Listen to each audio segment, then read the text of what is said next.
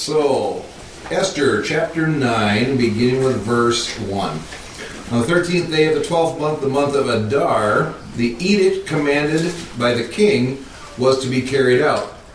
On this day, so which edict is that? What, the, uh, which edict are they talking about?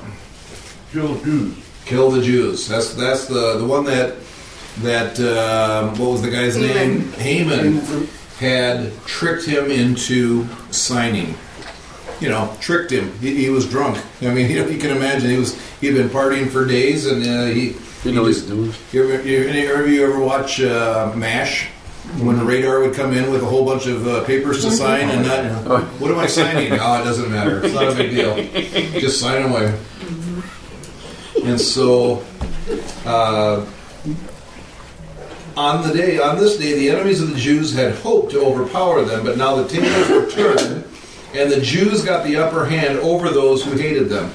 The Jews assembled in their cities and all the provinces of King Xerxes to attack those who determined, or attack those who determined to uh, destroy them.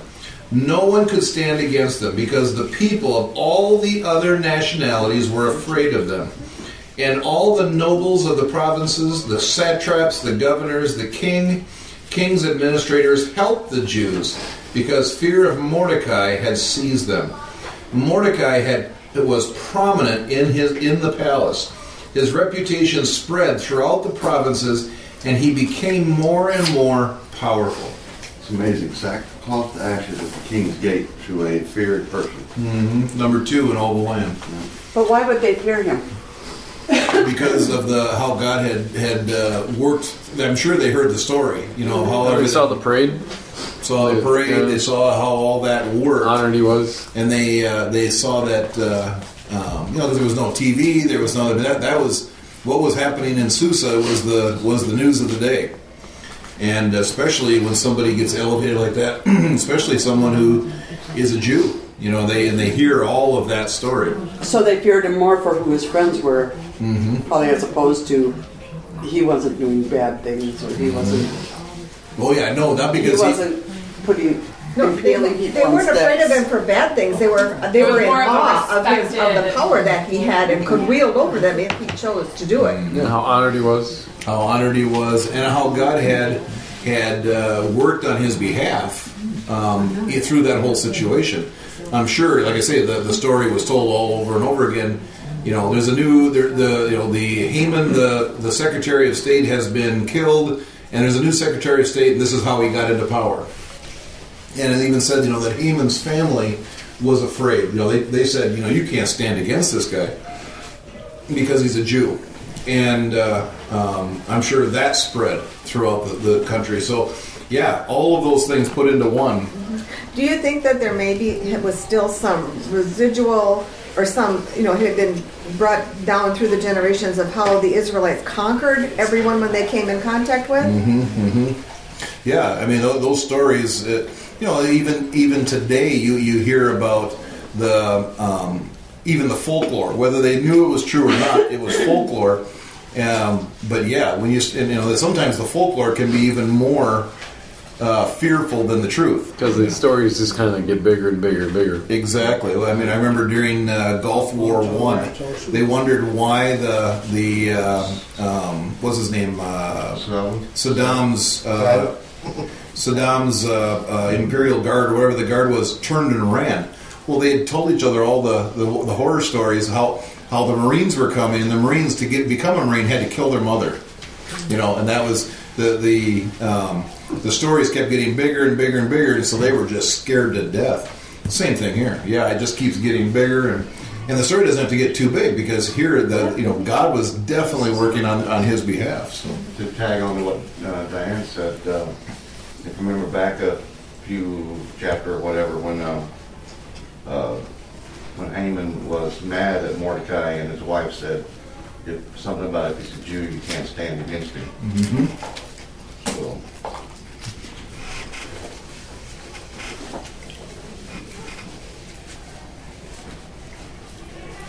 if there's moments of silence on the recording, it's because I thought, thought I had time to eat something before. Uh,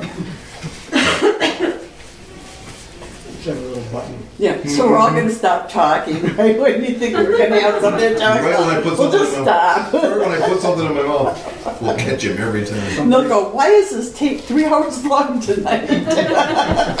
Somebody's refreshing because there's so much dead space. So the Jews struck down all their enemies with a sword, killing and destroying them, and they did what they pleased to those who hated them.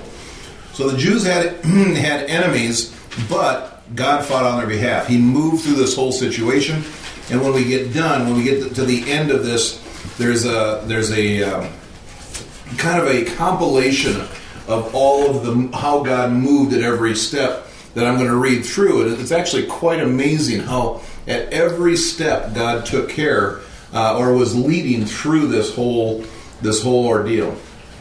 So they had their enemies, um, yet they had someone greater on their side. God, yes, but also the king, because now remember the king is on their side. So who's going to fight against their own king? They, even though the decree was sent out and they could kill the Jews, the king made a new decree and saying, you know, that hey, we're you know we're going to fight on the on the side of the Israelites. Uh, it's a kind of a it's kind of, it's a very uh, what a, what a turning of tables, I guess is the best way to say it. With the king for them, it was it didn't matter who was against them. So the, the Jews defeated all their enemies. Um, we have our own enemies, but the King of Kings is on our side. We have no reason to fear. Uh, what then shall we say to these things? If God is for us, this is Romans eight thirty one. If God is for us, who can be against us? Verse 6 of chapter 9. In the citadel of Susa, the Jews killed and destroyed 500 men. They also killed a bunch of names here. Uh, blah, blah, blah, blah. Um, the ten sons of Haman, son of Hammedatha, the enemy of the Jews, but they did not lay hands on the plunder. So they, they killed all of his sons. Um, the number of those killed in the citadel of, citadel of Susa was reported to the king that same day. The queen, the king said to Queen Esther, "The Jews have killed and destroyed 500 men and the ten sons of Haman in the citadel of Susa. What have they done in the rest of the king's provinces?" Now, now what is your petition? So they, it didn't just end there. The king was so upset by by all the things that had happened that he says, "Okay, we're not, you know, that we've done this part, we've done what you asked. Is there anything else you want me to do? I mean, he is truly um, reconciling, or, or not reconciling, but making up for um, for this for what what he had done to his even his own queen. So now, what is your petition? It will be given to you. What is your request? It will also be granted. If it pleases the king, Esther answered, give the Jews in Susa permission to carry out this day's edict tomorrow also, and let Haman's ten sons be impaled on poles. So the king commanded that this be done. An edict was issued in Susa, and they, they impaled the ten sons of Haman. The Jews in Susa came together on the 14th day of the month of Adar, and they put to death in Susa 300 men, but they did not lay hands on the plunder. Meanwhile, the remainder of the Jews, they didn't lay hands on the plunder. Why? What do you think? It belonged to the queen. Belonged to the queen? Oh, that's that's a, that's a good. Yeah, I never thought of it. 'cause Gave her the- He gave her everything. Was it Mordecai that he gave it? to? No, he gave it to the queen. Yep. I think it, um, mm, for me, I think it's a matter of just, uh, purpose. Um, They didn't kill them for their spoil. They killed them to protect themselves. I think they were sending a message. We don't need it. Yeah. Yep. Public opinion. You know, if they'd gone in and killed him and then taken everything, what would the rest of the rest of the kingdom think? You know, the other people in the kingdom. Yeah. So it's they didn't. need it. They were sending a message. Excellent. Yeah, Excellent It ideas. could have been the, uh, the idol worship thing too, though. Mm. You know, because I'm, I'm assuming that these Jews that stood up and fought were more of your Orthodox type rather than your secular type. And so they probably didn't want anything to do with all their pagan stuff too. Yeah, could be. Excellent. Doesn't tell us, but it just you know, so far would. So the king commanded that this be done, and an edict was issued in Susa, and they impaled the ten sons of Haman. The Jews in Susa came together on the fourteenth day, but we already read that. But they did not lay hands on the plunder. Meanwhile, the remainder of the Jews who were in the king's provinces also assembled to protect themselves and get relief from their enemies. They killed 75,000 of them, but did not lay hands on the plunder. This happened on the 13th day of the month of Adar, and on the 14th they rested and made a day of feasting and joy. Uh, they had everything except the bacon wrapped. Uh, Many have criticized Esther for this, saying it, it showed a lack of love towards her enemies. Yet she displays the same principle found so often in Joshua. She would not settle for less than total victory. And many times, this is actually a actually a principle uh, taught in the Old Testament, and I believe it does carry over to the New Testament. In the New Testament, we're not we're not fighting against flesh and blood. We're not we're not fighting against people. But when we fight against the enemies of God, whatever tries to raise itself up above the, the, the glory of God, we need to wipe it out. We need to not have mercy on it. We need to not let it live. If you if you have if God's giving you the the uh, the ability to uh, eradicate it, then you kill it all the way. You don't leave some of it live. And Joshua was that way. God told him kill everything, kill every man, woman, child, animals. You know, um, burn whatever you don't kill. And that just sounds that sounds very cruel. And and I was just having a conversation with somebody recently, and we were talking about how do you justify uh, the God of love with the God of the Old Testament? You know, he's the same person or he's the same entity, but how do you justify a God of love with the God that says kill everything? Well, what he's what the the principle that is being shown there is that whatever is evil, because God, because uh, God told Abraham that the reason you're going to fight and wipe these people out is because of their sin. Their sin was being stacked up against them. And these were horrible people. These were, these were people who sacrificed their own children in the fire. They're, among other things. There was all kinds of evil that they had done for years, and God was judging them through the Israelites. And the, the punishment or the judgment was annihilation, absolute wiping out. And whenever jo- uh, Joshua didn't do that, it came back to bite him every single time. And so, And even in, in Esther, it came back hundreds of years later with Haman. He was an Agagite that didn't get wiped out by Saul four or five hundred years ago. yep. And you can see that, that that sin not taken care of will do that in us now. And so, what was the name of the the prophet who I think it was Samuel. Was it Samuel? Told Saul. Was it Saul who, who was supposed to take the, the, the arrows and strike them on the ground? Oh, I don't know. He No, I thought it was Elijah and uh, one of the other kings. He said, "Go and strike the ground with these arrows, and and as you do it, that will that will signify your defeat over this group of people." And he struck the ground three times, and the and the prophet yells at him. He goes, "Why did you do that? Why why didn't you you strike the ground six or seven or eight times?" Because if you had, it would have shown that you were going to wipe them out completely. As it is, by only striking the ground three times, you're only going to win this battle. And you're going to have to fight another one later. And so the idea that, that you don't just do it part way, you finish the job, you kill it. With sin in our life, with, with, um, with whatever tries to raise itself up uh, against the glory of God. When you're when you're fighting against it, you don't give it quarter. You don't give it uh, room to survive. You kill it completely. Otherwise, you'll deal with it again. It'll come back. So Esther was doing that here. She asked that they once and for all uh, wipe them out, and they did. It's interesting, you know, the Lord says the sins of the father be passed to the third and fourth generation, and I know Haman was a little beyond that, but, you know, he wasn't too much beyond that third and fourth generation. But if you pass a sin on to the third and fourth generation, the third and fourth generation is committing that same sin that got passed on to them.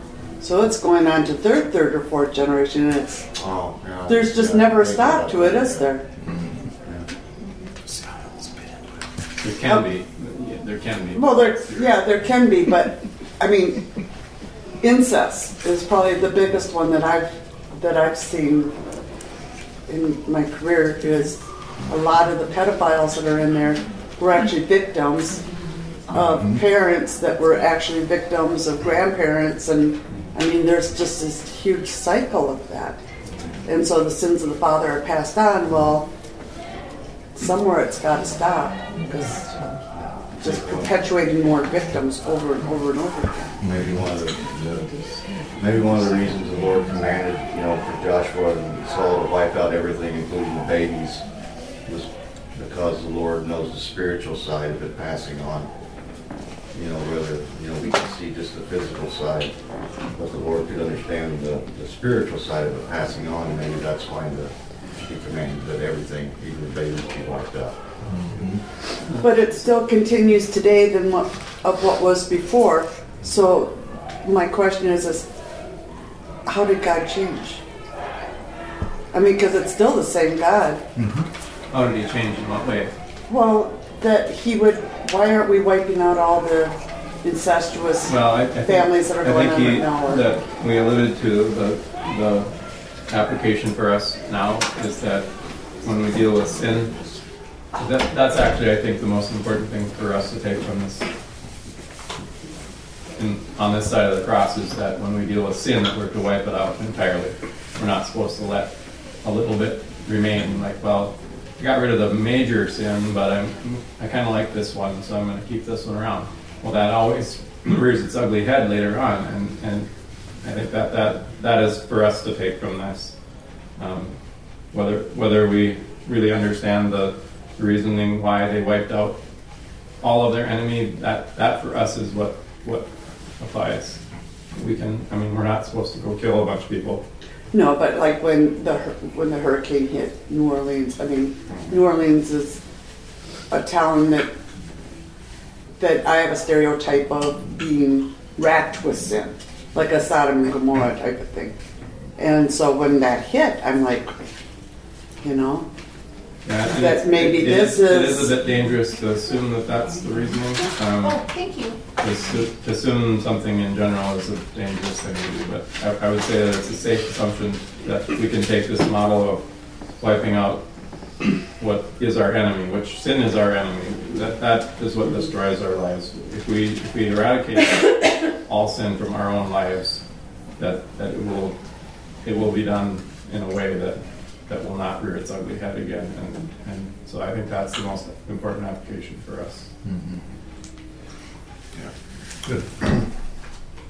So, so they hung uh, Haman's ten sons, and they were the, the descendants of the Amalekites, the ones who, um, in 1 Samuel 15, 8 through 33, God commanded Saul, the son of Kish, to execute the full extent uh, of God's judgment against the Amalekites. Uh, 1 Samuel 15, 2 and 3. Saul did not do this, but he later uh, but it, but his later descendant of the tribe of Benjamin and the son of Kish, and Mordecai, so he was of the same the same bloodline as Saul, finished the job for him. He completed God's judgment against the Amalekites, and they did. They finished off. The, that is the last time that we hear of the Amalekites as a people, as a people group in history. And I think it was the Amalekites were the ones that, that people used to use against the Bible, saying, "Well, see, you know, it talks about the Amalekites, and, and there, you know, there, there aren't any Amalekites.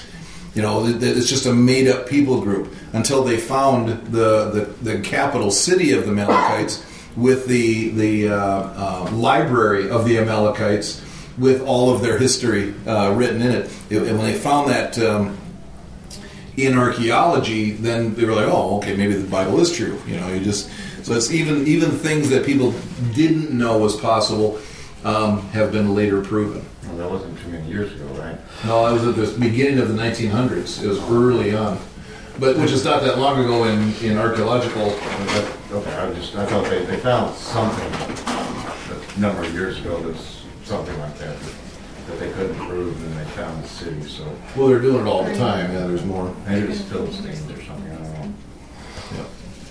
So where was that found at? Would that be like Persia area? The Amalekites were were north of Israel, um, in the southern part of Asia, and then heading towards Turkey and in that area. The, the, the area of the Amalekites was a, was a huge area at different times as the as their nation grew and fell. And yes. All right. So now this is from uh, Spurgeon. Uh, now it was uh, Spurgeon was a was a uh, uh, theologian. Now it was God's intent that, that a last conflict should take place between Israel and um, Amalek.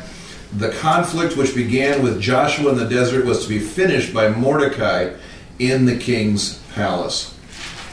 So, verse 18 The Jews in Susa, however, had assembled on the 13th and 14th, and then on the 15th they rested and made it a day of fasting and joy. That's why rural Jews, the ones living in the villages, observe the 14th of the month of Adar as a day of joy and feasting, uh, a day of giving th- presents to each other. So Purim was established. Verse or uh, begin with verse 20. Mordecai recorded these events, and he sent letters to all the Jews throughout the provinces of King Xerxes, near and far, to have them celebrate annually the 14th and 15th days of the month of Adar, as the time when the Jews got relief from their enemies, and as the month when their sorrow was turned into joy, and their mourning into a day of celebration. He wrote them to observe the days as days of feasting and joy, and giving presents of food, which we have done this evening, uh, to one another, and gifts to the poor. So the Jews, verse 23, agreed to continue the celebration they had begun, doing what Mordecai had written to them. For Haman, son of Hammedatha the Agagite, the enemy of all the Jews, had plotted against the Jews to destroy them and had cast the pur, that was that dice, or it was the, the thing that would cause them uh, to decide what day. Um, the It was like a, a lot or whatever. Uh, cast the pur, uh, that is the lot for their ruin and destruction. But when the plot came to the king's attention, he issued written orders that the evil scheme Haman had devised against the Jews should come back onto his own head, and that he and his sons should be impaled on poles. Therefore, these days were called Purim from the word pur. Because of everything written in this letter, and because of what they had seen and what had happened, uh, to them, the Jews took it on themselves to establish the custom that they and their descendants and all who join them should, without fail, observe these two days every year in the way uh, prescribed and at the time appointed. These days should be remembered and observed in every generation by every family, and in every province and in every city. And these days of Purim should never fail to be celebrated by the Jews nor should the memory of these days die out among their descendants. Now, that day, even when they celebrate it today, it isn't just the day of remembering what happened with Mordecai and Haman.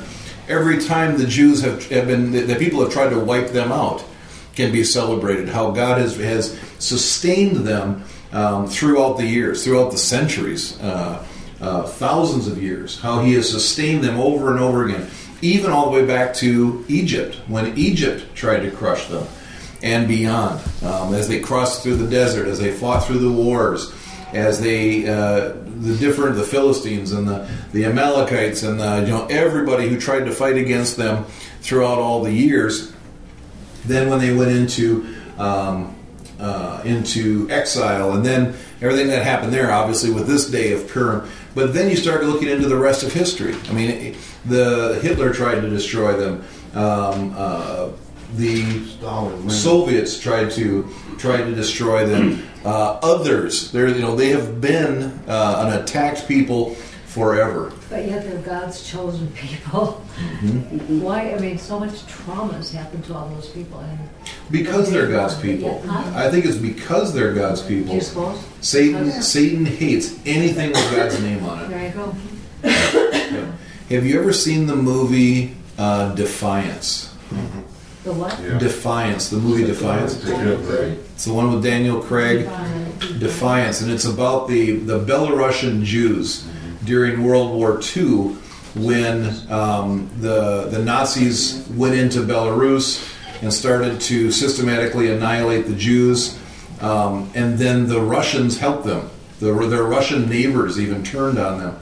And uh, they were chased. There was a, a group of brothers who, who uh, uh, went into the woods, and over time, over the rest of the war, um, saved over 1,500 um, of, uh, of the Jews in that area and from other places. And there's a scene in the movie because the, the, they did a movie about these brothers, and about what they did. Yeah. Oh, it's a fantastic. Well, they started out with like, what, 10 people and Yeah. it grew to that. Yep, and they, and by the end of the war, they had schools and hospitals Yeah. in the woods, d- dug into the ground. I mean, just an amazing story. After uh, the end of the movie, it says uh, those two men at this time combined, uh, there was like forty thousand. Uh, today, as, as of today, yes. Because of those two, two men, those, yeah. I didn't mean to cut you off. No, that's great. But there's a scene in the movie that is absolutely amazing, and it's it's of a of a funeral, I believe, and or it's a reading. The the the person who they chose as the rabbi was doing a reading. He was the most learned man at that point in the in the camp. Was doing a reading, and he was talking about um, God protecting them and God choosing them, and he he starts to pray, and he says. God, why did you choose us? Choose somebody else, you know. and it, you know, if we're your chosen people, why you know choose somebody else? But that's the truth is is that because they have God's name on them, Satan wants to destroy them, and and, and he's done that throughout history, um, even till today. You know, why the Jews? Why why does why why is Israel constantly on alert? Every moment of every day they're on alert, and every moment of every day they're being attacked um, from different different areas or under threat of attack. It's because of God's name on them. One of the other things that struck me in the movie was uh, when they're out there, right when it starts getting going, um, the gentleman comes up and basically says, you know, we need, we need to uh, educate the children and we need to start basically a synagogue. That was like one of their first was to Yep, further their education and study the Bible. and get forest wives. Yes. Oh, yeah, yeah, yeah. Yeah, forced wives, yeah. You have to watch the movie to get that. You know, I heard somewhere this week, and I don't, can't remember where it's at, I've got no proof to back this up, but somebody had said that Hitler was actually part Jew. Mm-hmm. It's rumored, yeah. Yeah. Yeah. Mm-hmm. Wasn't his mother Jewish? It's a, a, a small part. It Yeah, wasn't- it was, it was distant, it wasn't immediate. Yeah, it was uh, like a a 30 second or something. It Something like was that. Do you want to count those? 30 second. The little toe, his little toe was. That's a joke in our family. We have uh, we have Indian blood in our family, and somebody goes, "Well, how much are I you?" thought so. Yeah, I could tell. So, so, so the somebody said, "Well, how much are you?" I said, "My little toe." You know, we were just just my little toe's Indian. That's what we used to say about the Irish, because my grandpa would always deny that we were anything Irish. You got a new nickname, Chief Little Toe. Mm. That's better than some I've had. Better than some. LT. All right. Moving right along. Everybody eat something. Put, put something in your mouth. Verse 29. So Queen Esther, daughter of Abihail, along with Mordecai the Jew, wrote with full authority to confirm this second letter concerning Purim. And Mordecai sent letters to all the Jews in 127 provinces of Xerxes' kingdom, words of goodwill and assurance, to establish these days of Purim at their designated times, as Mordecai the Jew and Queen Esther had decreed for them. And as they had established for themselves and their descendants to re- in regard to their times of fasting and lamentation. Esther's decree confirmed these regulations about Purim, and it was written down in the records. So, the principle of remembering God's great deliverance is good. And we too uh, often we too often forget about his great works, what he's done in the past. The Jews didn't make those mistakes. They always, you know, there was always remembrance. Some of it was led by God. Some of them God said, "You need to have a festival that remembers this Passover." Passover is a is a remembrance of deliverance, um, and so on and so forth. And so, to, to celebrate those times, you know, so when when we talk with each other and we talk about um, you know what God has done for us, we call them testimonies. It's powerful to share testimonies and to say, "Well, this is what God did for me," um, because. Uh, and I heard one person say, you know, it's not. I can't, you know, say this is theologically uh, uh, provable, but it just makes sense. He said, every time you share um, what God has done for you personally, that same power touches the life of somebody else. And that same anointing is there because when we talk about what God has done for us, um, it reaffirms His goodness and His and it's, it's worshiping Him. And so what they were doing in, during these festivals was was to um, reaffirm God's goodness, no matter where they were at, no matter what situation. Every year after that, even they were still in exile. These people hadn't gone back to Israel yet. They celebrated Purim throughout the Holocaust. Every year they celebrated Purim. The, the goodness that hey, God is going to God God delivers us, and we can do this. We can we can make it through. We need to celebrate that same way, um, and remember what God has done. Now, it's good to say, "Here's what God did for me. Here's what here's how God moved on my behalf. How, the miracle I saw, whether it's big or small, is not the point. The point is celebrating those things is powerful. I can personally attest that, that just sharing something that, that God has done for you brings it back for you also. It strengthens you. And whether that other person receives necessarily the same thing that you received from it, it revives it in you.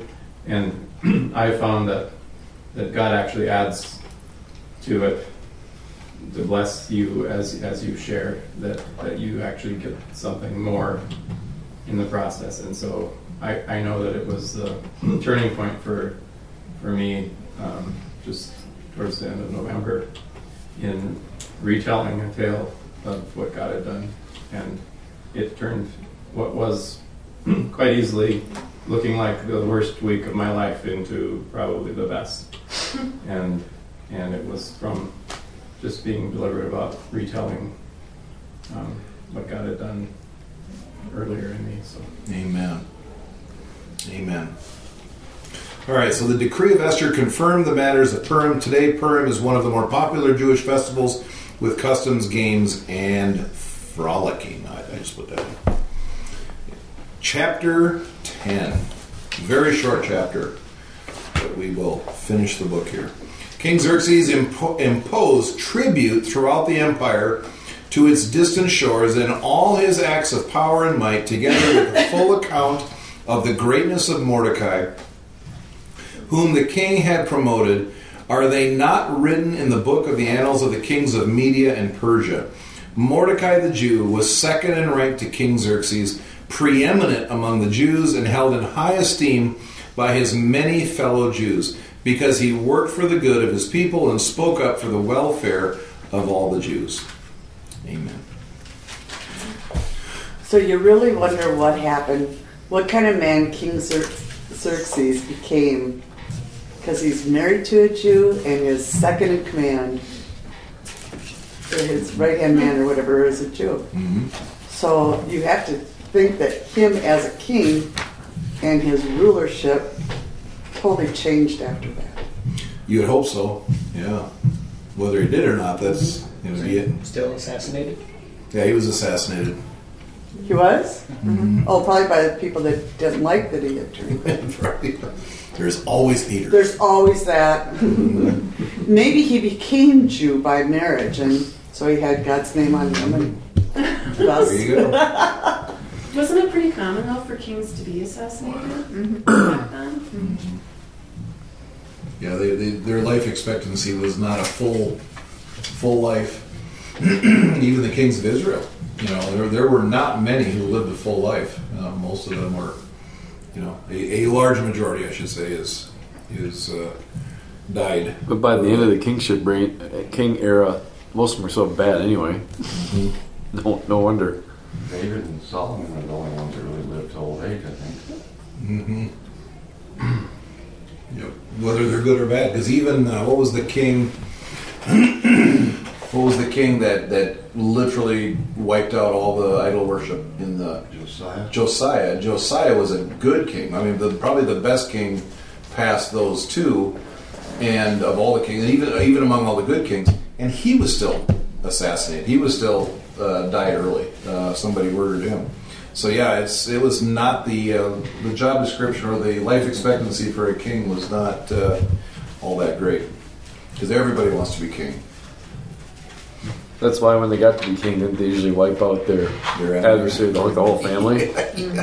I mean, People are so shocked that Kim Jong Un, the son who's now taking over North Korea, mm-hmm. went and executed his uncle last week. Why is anybody surprised by that? Mm-hmm. I mean, it's kind of barbaric, but that's where those people live. Well, and it's see that's Eastern thought rather than Western thought. Yeah. Western thought, oh well, we would never do that. Right. Well, maybe maybe we wouldn't actually put a gun to their head, but they uh, they they character assassinate someone. And they they run. You know, it was uh, Herman Cain. Herman Cain will never be able to serve in public again, even though he was probably he was definitely the better man to to lead our country. But and he probably would have done a very you know good job at running against the sitting president. But because they character assassinated him to the point where He was probably innocent of all the charges too. th- they, they more than likely we don't know. He just wasn't going to put up with it. Just like what's, oh, I mean, it's not just like, but the thing that just gets me, what's in the news right now is the thing with the Catholic priest or whatever. Mm-hmm. And the one that was just recently brought this out down in some other town. And then the next day the media turned, or somebody turned it on, on him and accused him of something that he did in front of a lot of people, and it was supposedly an inappropriate touch, but, but it was, Oh, that was the Archbishop. Mm-hmm. yeah, but I mean, you know, here he is, he's speaking out against his own mm-hmm. and saying, you know, this shouldn't be happening, This- we need to restore the church and we need to be- build people's faith back up in the church, and then all of a sudden now they nail him. Mm-hmm. You know, it's like you, you hit the top people, and with it, many fall. Mm-hmm. Sarah Palin. Mm-hmm. Yep. Exactly. I mean, but you look at back at like Jimmy Swaggart and um, Bakker. I mean, they were good men. They did something wrong, but they were good men. Satan will take the ones that he can take many with him. Mm-hmm. Yeah, and a lot, and, and a lot of people walked away from the kingdom during those times. Mhm. Uh, don't go to church Absolutely. today. We have, have no have no stomach for anything to do with that. Absolutely. How many people walked away from the Catholic Church? I mean, I view it as a cult, anyways. But The views expressed in this class are not necessarily those of the pastor or. Bird Valley Christian Church. But we'll, we'll leave it on the table. Sort through it as you wish. All right, here's some observations of the book of Esther. And just it was just here's a, list of things that are just notable, and so we're going to go through it uh, quite quickly. But but it's just it's just uh, worth uh, looking at again. The book of Esther shows how the hand of God can move in supernaturally natural ways. So every event was a natural event. Something happened. But we can see how God guided those situations all the way through to work about his good, to do to, to finish what he wanted to do. Um, it has been well said that the book of Esther is a record of wonders without a miracle. And therefore, equally, or though equally revealing the glory of the Lord, it sets forth in another fashion from what from that which is displayed in the overthrow of Pharaoh by miraculous powers. A lot of words. I had to, I had to read it twice here. what God did in this situation, there weren't any big miracles, floods, locusts, burning, you know, uh, all the stuff that, that would happen, like it happened in Pharaoh. In, at Pharaoh's time, that was miraculous. You know, frogs out of the water, the water turning to blood, all, all those things that happened miraculously.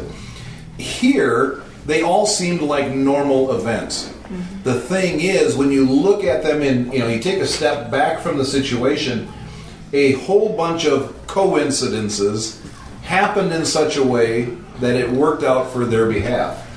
But we know there's no such thing as a coincidence. It's God incidents. God was performing his desires all the way through. And here's a list of them. God arranged the noble Queen uh, Vashti to lose her place.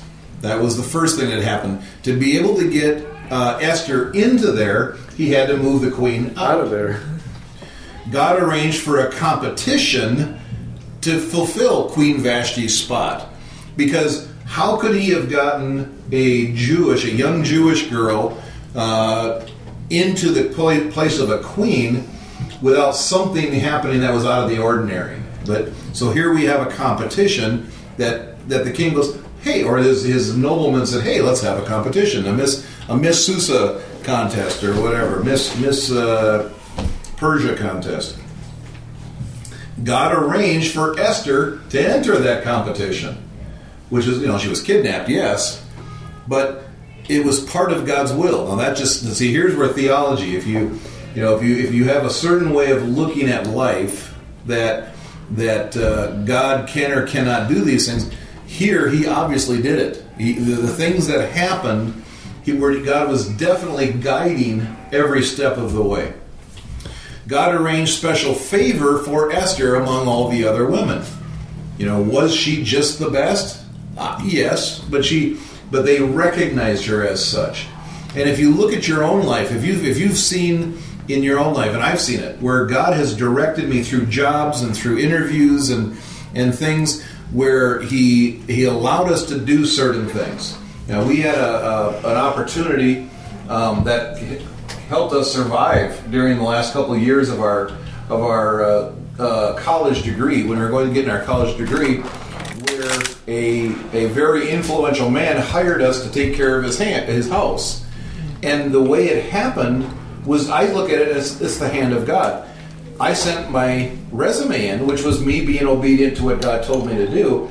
But when he looked at and he said there were a couple of hundred applications, mine stuck out. You said 300. Yeah, and I'm, I'm trying not to be, but it was it was. I know a story. It's, But the sad thing is, the guy doesn't remember you now. No, he's he so doesn't. old. I asked him, he's like, "Ugh." yeah, he's very old. He probably remembers Deb. If you ask him about Deb, but if I but ever see him, I'll ask. Never mind. Sorry, bro. he he uh, it was he, he told me he said he had 300 uh, 300 applications. He said mine stuck out, and he wanted to hire me. That was it. He was he didn't want to look at it. He never interviewed another person. He did. He just he saw my my application, read through it once, and said that's the guy I want to hire. And he kept calling me day after day until I finally we, we were gone, weren't we? We had gone somewhere. The day, you know, time before cell phones. Do you ever make you the sports hero of the day? But that's the you know I, I could just see the hand of God. You know, he specifically when I got another job one time. I, I, I was at the college and there was a job posting for a, a maintenance position which fit my my skills, what I was, able to do, and so on. So I went and I took the, the the information and I went and I said I'm here to apply for this job. And he goes, "Why are you here applying for this job?" I said, "Well, I saw the posting down at the." He goes, "We haven't even posted this yet." And I said, here's the posting and he goes yeah that's my posting but he says i didn't i didn't do that he says i have no idea how that posting got on the job on the board. How does that happen? God's moving. God is and, and through that both of us we had jobs for for a number of years uh, through through college. So you know did we have to work? Were there hard times? Yes. Were there other things that happened? Yes i went through hell at that job. But I grew a lot during that job through through that situation. God directs our steps. The- The Bible says that that a way uh, that a man with a Way what's the that verse? seems right to the man. Oh, that's a different. That's a different It's a verse. different That's why I got tripped up on it. Um, A man's heart plans his ways, but the Lord directs his steps. but but the Lord directs his steps. So you, we have a we have an idea of where we're going, but God puts the puts the the path in front of us, and that's what He was doing here for Esther. God arranged for special favor. God arranged for Mordecai to have access to both Esther and the affairs of the kingdom. He he was he he had a job that put him close to the king. Now at first it wasn't real close. He was at the city gates. What was his job there? It doesn't really say what his job was, but as somebody who sat at the at the city gates in those days, that's that's uh, it's kind of lost on us in Western culture, Western 21st century culture. But in those days, if a, if a man, his job or if his position was to sit at a city gate, he was an elder of the city. He was somebody who watched over the comings and goings. Um, what they probably were doing was they were recognizing, okay, I know that guy. I know he's trading from such and such. You know, they, they had been there for a while. They re- they were they were paid to be observant, so that enemies couldn't just sneak in through the gates. They were always watching. If you read in, if we read in the book uh, when when talking about Abraham's way back, uh, Abraham's uh, nephew was Lot, and it says that he was sitting at the city gate when the angels came in. Um, he was an elder of the city, and that's a whole other theological discussion. That he was in Sodom and Gomorrah, and he was an elder of the city. He knew what the city was about. He knew what was going on there. And but their job was to watch who was coming and going. It was a position. It was a it was a uh, a, a position of honor. So Mordecai had that position. Now he wasn't in the court, but it was at that position is where he heard about the the plot on Xerxes' life. I also read that that position too, and sitting at the gate, they could be they could act like an attorney or an arbiter be, between conflicts. Mm. So that's a yeah position of authority then at that point. Very good. And we have that nowadays in the prison. It's an honored position to work into the control center and you watch who comes and goes, and your job is to know who everybody is that's coming in or out of the prison. Mm-hmm. You know, to recognize them. That's an honored position? It's an honored position. It's a, um, um, you don't have to have inmate contact. I mean, it's an honor, it's hard to get that job. People, people covet that job. Wow. How come every time you call up there, then they sound real grouchy? You know what it's like to sit there and look at everybody all day long? Did you forget to bring him cheesecake? Yeah. Justin actually has a testimony to give that's exactly what you're talking about from this week. Well, go ahead, It's not mine to Justin. give. Did you know that, honey? Yeah, What did you tell me yesterday? It's not mine to give. No, about your praying. That's not mine to give. Okay. So moving right along. It would be Heidi, do somebody you have else a that testimony to give? Heidi got a new job this week. I got a new job this week. Congratulations. Yeah. Thank you. What she's going for is. I don't know where we're going with this. Yeah, I don't know if you had shared it with Heidi or not, that's why. Yeah, I've shared it with Heidi. She's been looking for a new job. She hates her position where she's at right now. She cannot stand it. She's going through the same thing you said you went through. I just don't have the guts to say it in church. Um, It's in the Bible. So such she's an been- story. She's been asking me and most people in our family to pray for her and find a new job uh, for about the last month and a half. I've been kind of lazy at praying about it. Oh, Um, in fact, I've been so lazy I haven't prayed at all until last Thursday on my way home from work. I prayed that Heidi would find where God wants her to be, that God would put her in the position of where she's supposed to be. The next day, she was offered a job at Wells Fargo. There we go. Very cool. He wasted two months of my life. But I told him that I believe it's because they're coming together as a man and a wife, and it's him praying for her.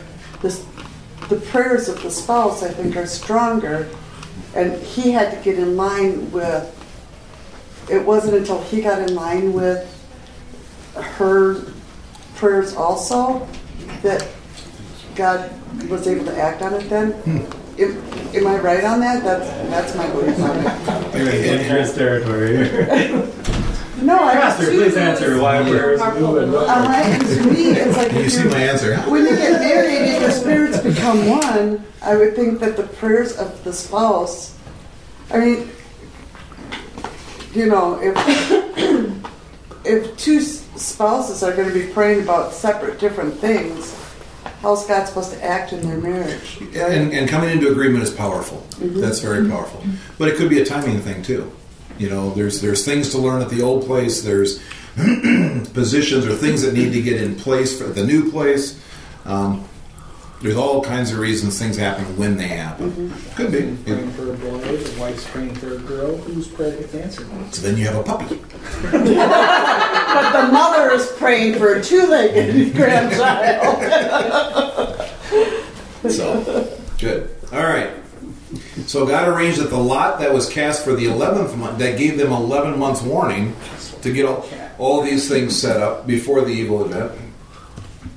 God arranged that the decree command that the Jews be killed by private hands instead of by the army of, of Persia. They could have had it set up where the, where the army would have done it. But Haman wanted personal revenge. He wanted to be the one to, to do the killing, which, but it was still the leading of God. God, God you know, he could have had it done a different way. God arranged that Haman restrain his anger and not kill Mordecai immediately. He could have done that. He could have he could have been overwhelmed and dealt with it that way. God arranged for Esther to, to, to delay her request, first asking for a banquet and then another banquet, which seems like a lot of extra work on our, you know, when we look at it, but it really set Haman up. I mean, it put him in a place where he was he was ripe for the picking. Yeah, he bought Esther the time to come up with a plan, Mm-hmm. or to have a plan put on her. Mm-hmm. As we told us before, she prayed about it. So yeah, And maybe, maybe, uh, and you know, talking about God's timing and everything like that. Maybe Xerxes needed to have time to, to you know, two banquets to really think his wife was something awesome to give her the, re- you know, to fulfill the request. Um, all And it never says that she was planning to have the two banquets. I mean, because you don't know if she like chickened out at the last minute or you could certainly what look at what the that. reason was behind it. And I mean, most of us know that women tend to kind of drag things out before we ask our husbands things. Well, but their, uh, from, their, from their customs, their, their decisions were made after they had had a Her banquet. Just looked at his wife. You know, and that, that was part of the custom of the day, and I think she was part, partly following the custom of, of that, that, that, um, ruler at that time. And she had a guy who loved to party, so he was all good, good for a party. Mm-hmm. Gotta get him worked, you know, gotta get him built up there. God arranged for Haman's anger to come to a peak in one pers- one specific particular day. God arranged for Xerxes to have a sleepless night. Remember the night that he couldn't sleep and ended up reading the. Uh, just so happens. just so happened to turn to the page or the pull the right rock out or whatever they had it written on. Uh, God arranged. Was it scroll? Oh, it said it was a scroll. Okay. God arranged for Xerxes to pick a certain book in his sleepless night. God arranged for uh, Xerxes to read the passage about Mordecai in that particular book. So God's hand in history never rules out our actions, but the actions of Esther and Mordecai, uh, Mordecai were critical to the preservation of the people of God. It was it, the best way I can explain it. When I when, when people ask me how does this work, does does God lead us? Does He make us do things, or do we just happen to do it anyway? Or how does God do this? I believe it works together. It's two. It's it's God doing both. It's it's God doing His thing. We need to be obedient. Now, like like Mordecai said to Esther, if you don't do it, God can raise somebody else up. That's that's not a you know, and He has plenty of time to do that. However, He was going to do it. So, if Esther had not done her part, God would have still fulfilled His plan, but just not through her. He- because He had a plan. He had a plan that that Jesus was going to come from the line, this this line of succession from Abraham. And the only way that could happen is if they're alive. Okay? And so he's going to make this work out. The same thing in our life. God has a plan for your life. Now, can that plan be thwarted? I believe it can by our disobedience. But his big plan of what he's doing in the earth that includes you, he's still going to fulfill it one way or another. It's just whether he's going to do it through you, that's the question. Whether he's going to allow you or you allow yourself to be a part of that plan um, is what's important. There are people groups that are going to be reached. Now, now you might think, well, wait a second. Uh, what do I mean by that? There are there are people in this world who need to hear the gospel, and you're a part of it.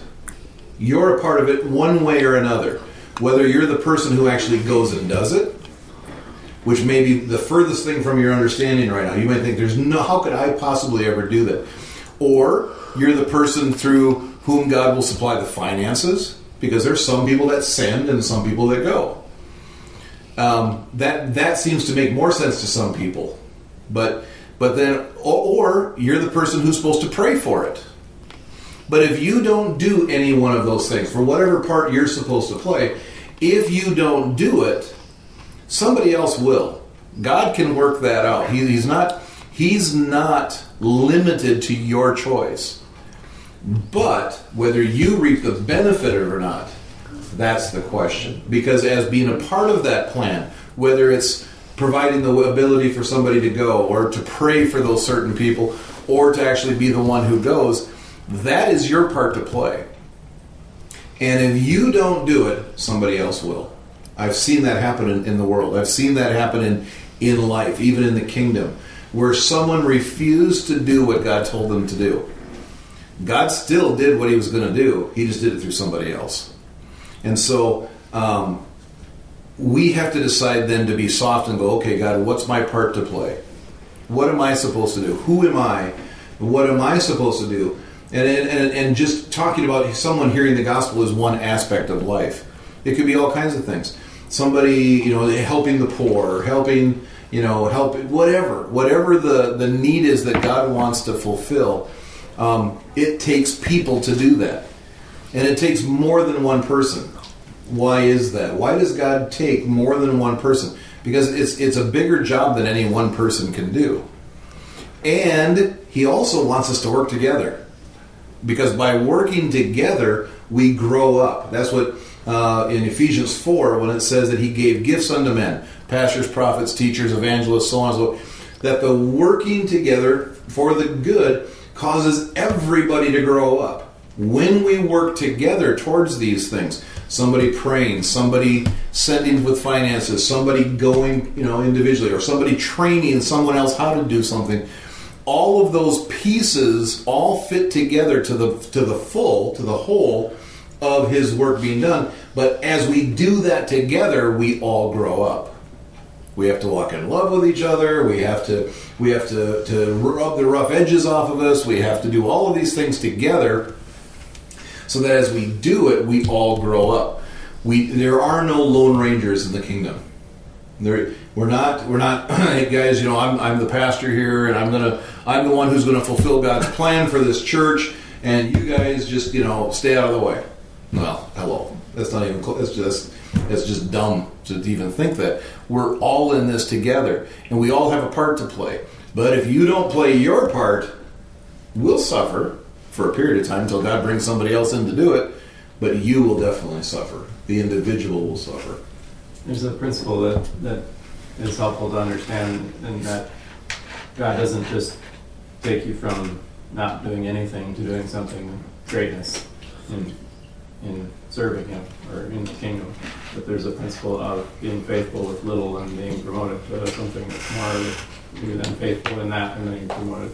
So things that seem like, well, that's just kind of a little thing or whatever, that those those opportunities as they present themselves, we should take them because they they lead to things that are that are more along the lines of what you actually kind of want to do. And I, I think there's a lot of people that that they have these dreams they want to do something significant for for the kingdom of God, but they they get so focused on that they overlook all the opportunities to get promoted to that all around them, and whether it's um, talking with a person that needs someone to to listen and pray with them, or what, whatever it is, that those opportunities are all around, and to, to take advantage of those, it, it helps you yourself grow, and it helps the other people around you grow, and, and that's that's the way that God has set it up to work. So.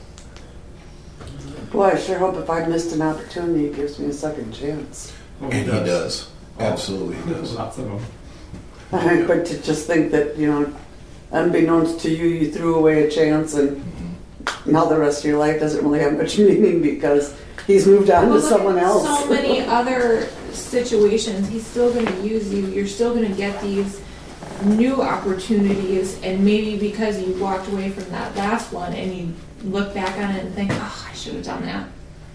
The next time it comes your way, you're going to be able to jump on it and you're going to be able to hold it because you saw it and you realized that hey, before I gave that up. I mean, there's so many different situations in that. I don't think that there's just it's one hit wonder. It's if it's gonna happen, if it's supposed to happen, it's gonna come back. I've seen what you're, what you're alluding to kind of play out to its extreme where the opportunity becomes the idol. And Yeah, I, I know that some people will get so stressed out about an opportunity and they deliberate like they can't even make a decision about something because they're so concerned that if they choose wrong, that it's going to mess everything up. Well, I don't think that's consistent with, with the way that God works. He's, he's not putting our weakness as the, the, the thing that's going to mess up his whole plan. So he, he is he is patient with us and he is he's willing to give us abundant opportunity to to engage in this. And it's not it's not recommended to continually avoid being obedient when you have these opportunities because eventually they'll you'll run out of time. Mm-hmm. But don't don't elevate the opportunity up to the point of being an idol. That it has to be this one opportunity or nothing because a lot of times that's when extrapolated to the full degree can, can really take people off track. Mm-hmm. I'm convinced, and I've seen it in my own life. And one day I finally asked God, "Do you do this?" And I'm, I I don't know that I got a, a I know I didn't get a verbal answer, but I, I got a, I think I'm, I'm onto something. Is that God even figures in our frailty? He gives you a chance, no, you know, gives you a chance in October, knowing fully well, well that you're not going to do it. You're going to fall short. You're, you're going to not do it. But he knows that that first step gets you aware that okay, God wants me to do something, and I have to deal with whatever problem or whatever the whatever the frailty in my life is right now that caused me to not do it. Then, then he gives he knows there's another opportunity coming up in November, and then you get a little bit further in November, but you still didn't do it. You couldn't bring yourself to, to, to take that step. And he's not going, well, that's it. No, he knows there's another coming, another opportunity coming up in January, but that and that he just knew you needed that little extra nudge a couple of times to get there. Um, years ago, I was in uh, uh, at Abundant Life. We were at, at Abundant Life, I was the youth pastor there. And when I I grew up in a Christian home, grew up in a Christian home, went to church my whole life. Uh, as a kid, uh, fell away from God for five years, did stupid things, did all kinds of things, and the pastor, Pastor Kevin, was talking about the leading of God, how God leads us, and the choices that we make, and how so on and so forth. And in that, all of a sudden, the realization came to me as like, man, I made some really bad choices for for many years, consistently bad choices that took me off the track of where I should be, where I could have been. And that was the sense I was getting during the service was I could have been somewhere else. Lord, and I, and I remember in the service going, Lord, where would I have been if I hadn't made those bad choices? Where would I be? You know, would I be doing this or this or this? And I was thinking, where where would I have been if I had not disobeyed you? And very clearly, the Lord spoke to my heart and said, "You'd be in that chair right now, doing what you're doing." He's he has the ability to bring us right back to where we're supposed to be. That's that's God's restorative power. We don't have to look at well, I I married the wrong person because I wasn't a Christian when I got married. Oh my gosh, did I marry the wrong person? Did I did I take the wrong jobs all these years? Did I do this wrong? Did I do No. God is God. God is is He does not look at our frailties and limit us to the greatness of His His greatness. the woulda, shoulda, couldas. The woulda, shoulda, couldas. You are who you are. But then I think he's got the ability, well, I, I mean, we all would agree that, but I think he'll take your bad decisions and the stuff that you went through and use it for his glory in the future, Mhm. the education that you received in that. And, I am the person I am because of those five years. Mhm. and all the other years put together now. But in those five years, I, I look at life differently than I would have had I not done that. Now, he didn't lead me down there to get there. You know, he didn't lead me through that crud. You know, saying, "Oh, John, you need to experience this, and you need to experience." It. No, he could have got me here that way anyway had I made the right decisions. but I am who I am now, and I have the, the ability to talk to who I have, to, you know, and see things the way I see it, and treat people the way I treat them because I understand. I, I have mercy for And people. one day there might be somebody that has the same similar five years that comes in contact with you. And Well, it, it happens all the time where somebody will, well, you wouldn't understand because because this was this is the way I was. And like, been there, done that. I understand it. God still loves you. God still forgives you. So we, uh, no, when's our next Bible study? After, After January, we've got just a little bit left here, absolutely. and we'll finish up. I've actually got to take off. You got to head up. We will start back up. What's the date? Uh, it's the it's not not next Wednesday, not the following Wednesday, because that's the first of January seventh. January 8th. Tuesday, I know that. Yeah. January eighth is a Wednesday. yes, correct. That's the date. You can take those. Yeah, I'm take gonna them. take these because Grace will kill me. if I January don't. eighth. January eighth will be our first, and we'll start out with The Thessalonians. food was wonderful. Thank you. Thank you. Thank you. Bye-bye. See ya. Bye. Merry Christmas. All right. God's hand in history never rules out our actions. The actions of Esther and Mordecai were critical to the preservation of the people of God. God's will is accomplished, and yet men are perfectly free agents. Haman did as he pleased, uh, Xerxes did what he wanted to, so did Mordecai and Esther. We see no interference, no coercion. They all do their will and bear full responsibility. That's the important part because people people can say, well, if God was doing something specific through Mordecai or through Haman, how could he be judged for being who he was? That isn't the point. Or you could the one that people always use is Judas. That's a good one. The uh, or the Pharaoh. Pharaoh that uh, you know that, that God did all the miracles against. You know, well, because it even says in the New Testament, God creates people to be who they are. Why can God judge Pharaoh for being himself if that really worked into God's plan? It doesn't seem fair in our human understanding. The, the truth of it, the reason is, is that God just he, he just allowed that person to be who they were, and he used that situation to bring glory to himself. They did what they did. We do what we do, and we deserve everything that we get for it.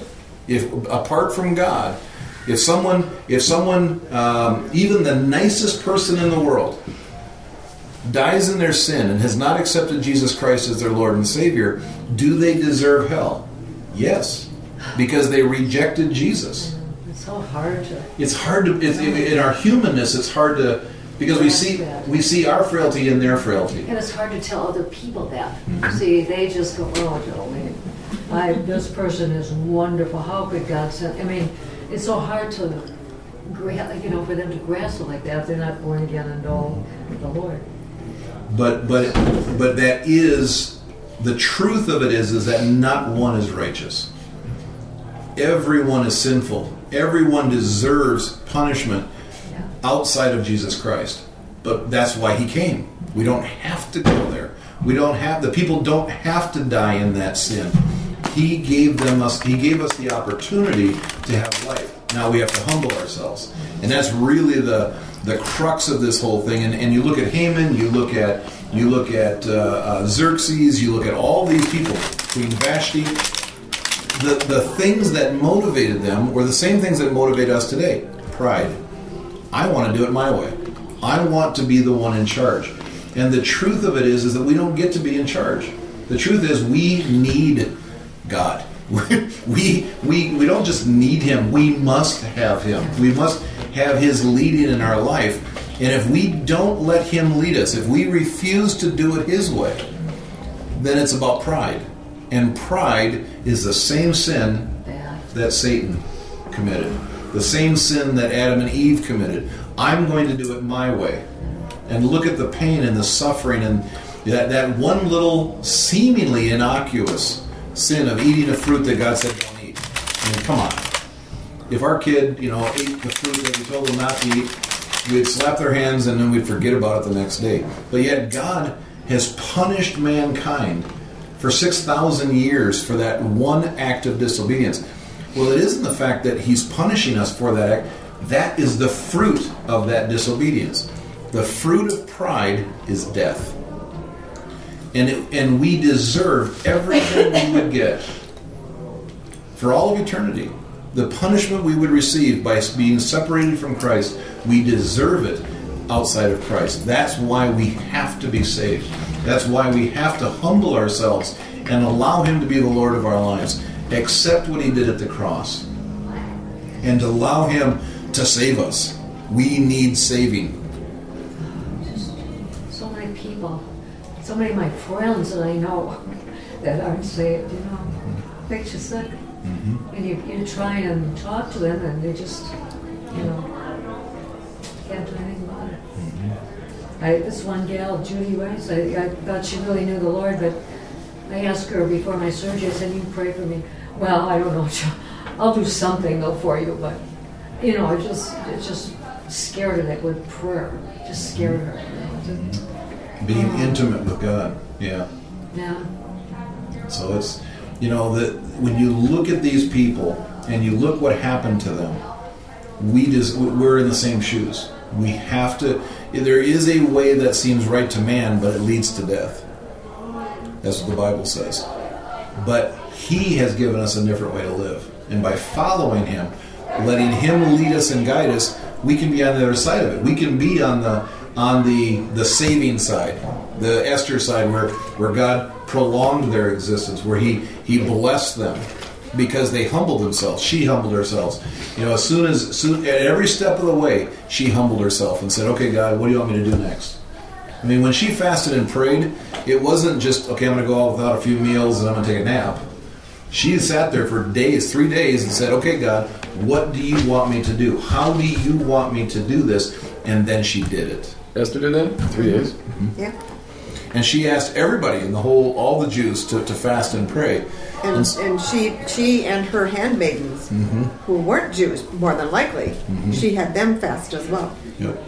So, so that is a sign of humility. Okay, God, what do you want? When when uh, Mordecai found out about the the death sentence that Haman had signed, he tore his clothes. It was a sign of humility. God, help us, help me, please help me, by allowing by allowing God to to lead and guide. Then they knew what to do, and by doing that, then they saved all of Israel. It was, you know, yes, it was it, things just happened and people just did, but but they also had to be obedient. Mordecai had to be obedient. Uh, he had to tell Xerxes um, that there was a threat against his life. That was, you know, if he hadn't done that, he would have never been set up in a place to be able to say, to be a They part of probably the, didn't admire Xerxes either. Probably not. He was a captor. He was, uh, you know, this and that. But he was obedient to God. He was obedient to, and and and the principle of obedience, the principle of honor, says it doesn't matter who the person is. You know, I don't necessarily agree with with some of our leaders, and not just the president, but other leaders. Uh, their the, the choices they're making, the laws that they're passing. But if I heard about a plot against them, against their lives, I need to be a part of helping save them because they're a human being, and, and we don't allow those things to go. We don't we don't withhold help from someone that that can you that we need to be able to help, even if we disagree with them. That's what that's what Mordecai did, and because of him, because of that obedience, it set him up to be in the right place at the right time when the whole nation. See, good being being loyal to, to God and have the right principles working in your life will come to, come will come back to bless you every time. Okay. Last thought. God in his wise and providential plan allows his people to be tested, sometimes severely. We must not suppose that the servants of God will be protected from every trial, because the trials are part of God's designs. The things that we go through, the things that we experienced, the years that I worked in that place and it was a horrible job and I, I really hated every minute of it, also made me who I am today. It- every bit of it prepares us for all that God has. Last of all, let each child of God rejoice that we have a guardian so near the throne. Every Jew in Shushan must have felt hope when he remembered that the queen was Jew. Today, let us be glad that Jesus is sitting at the, at the right hand of the Father. Amen. Hallelujah. Thank you all for this is a great class. It's might have been one of my favorite classes so far, and not just because of the food. What are we studying next? Thessalonians, New Testament. We- We'll do First and Second Thessalonians and beyond. We'll get as far as we can go because they're short books. So maybe take one a night or a couple a night. And You're gonna bypass Philippians? Did I? Is, is Philippians first? It's, we did Galatians and Ephesians, and then it's No, no. We'll do Philippians. Philippians. So we'll start with Philippians. Philippians and Colossians at first. Yep, we'll do Philippians first. Somebody said Thessalonians, so that was stuck in my head. Yeah, I think you said Philippians and Colossians last week. Yeah. Yeah, I think we did too. Yeah. We did Galatians and Ephesians. Um, well, you stop over the summer. This goes through. During the summer, we, we stop at the end of May. Yes. You'll be back in time for the second. She's leaving for Texas. Oh, wonderful. Let's see. I'm going to Texas. Maybe back. She's got options. Always good to have options. I'm Well- driving her down, and I told her I haven't gotten my plane ticket yet, because then there's that option she can come back. Or there's the option you can stay down there. Yeah. Me? Actually, by the time I return, I will be of age to retire. There you go. Are you going to? No. No, I have to wait till, no, not have to, I'm going to wait till July. Because the difference between me retiring June 30th or July 1st is $150 difference per month for the rest of my life hmm. in my pension, so. Mm-hmm. Let us pray, and then we'll eat more food and be dismissed. Father, thank you. Thank you for all that we've learned through this class and how we've how it has has stretched us, how it's challenged us, how it's increased our faith and our hope. Thank you, Lord, that you are involved with our lives and that you have our best interests in mind. Father, we we thoroughly adore you and, and glorify you and thank you, Father, for all that you have done for us. To you be the glory, Father. In Jesus' name.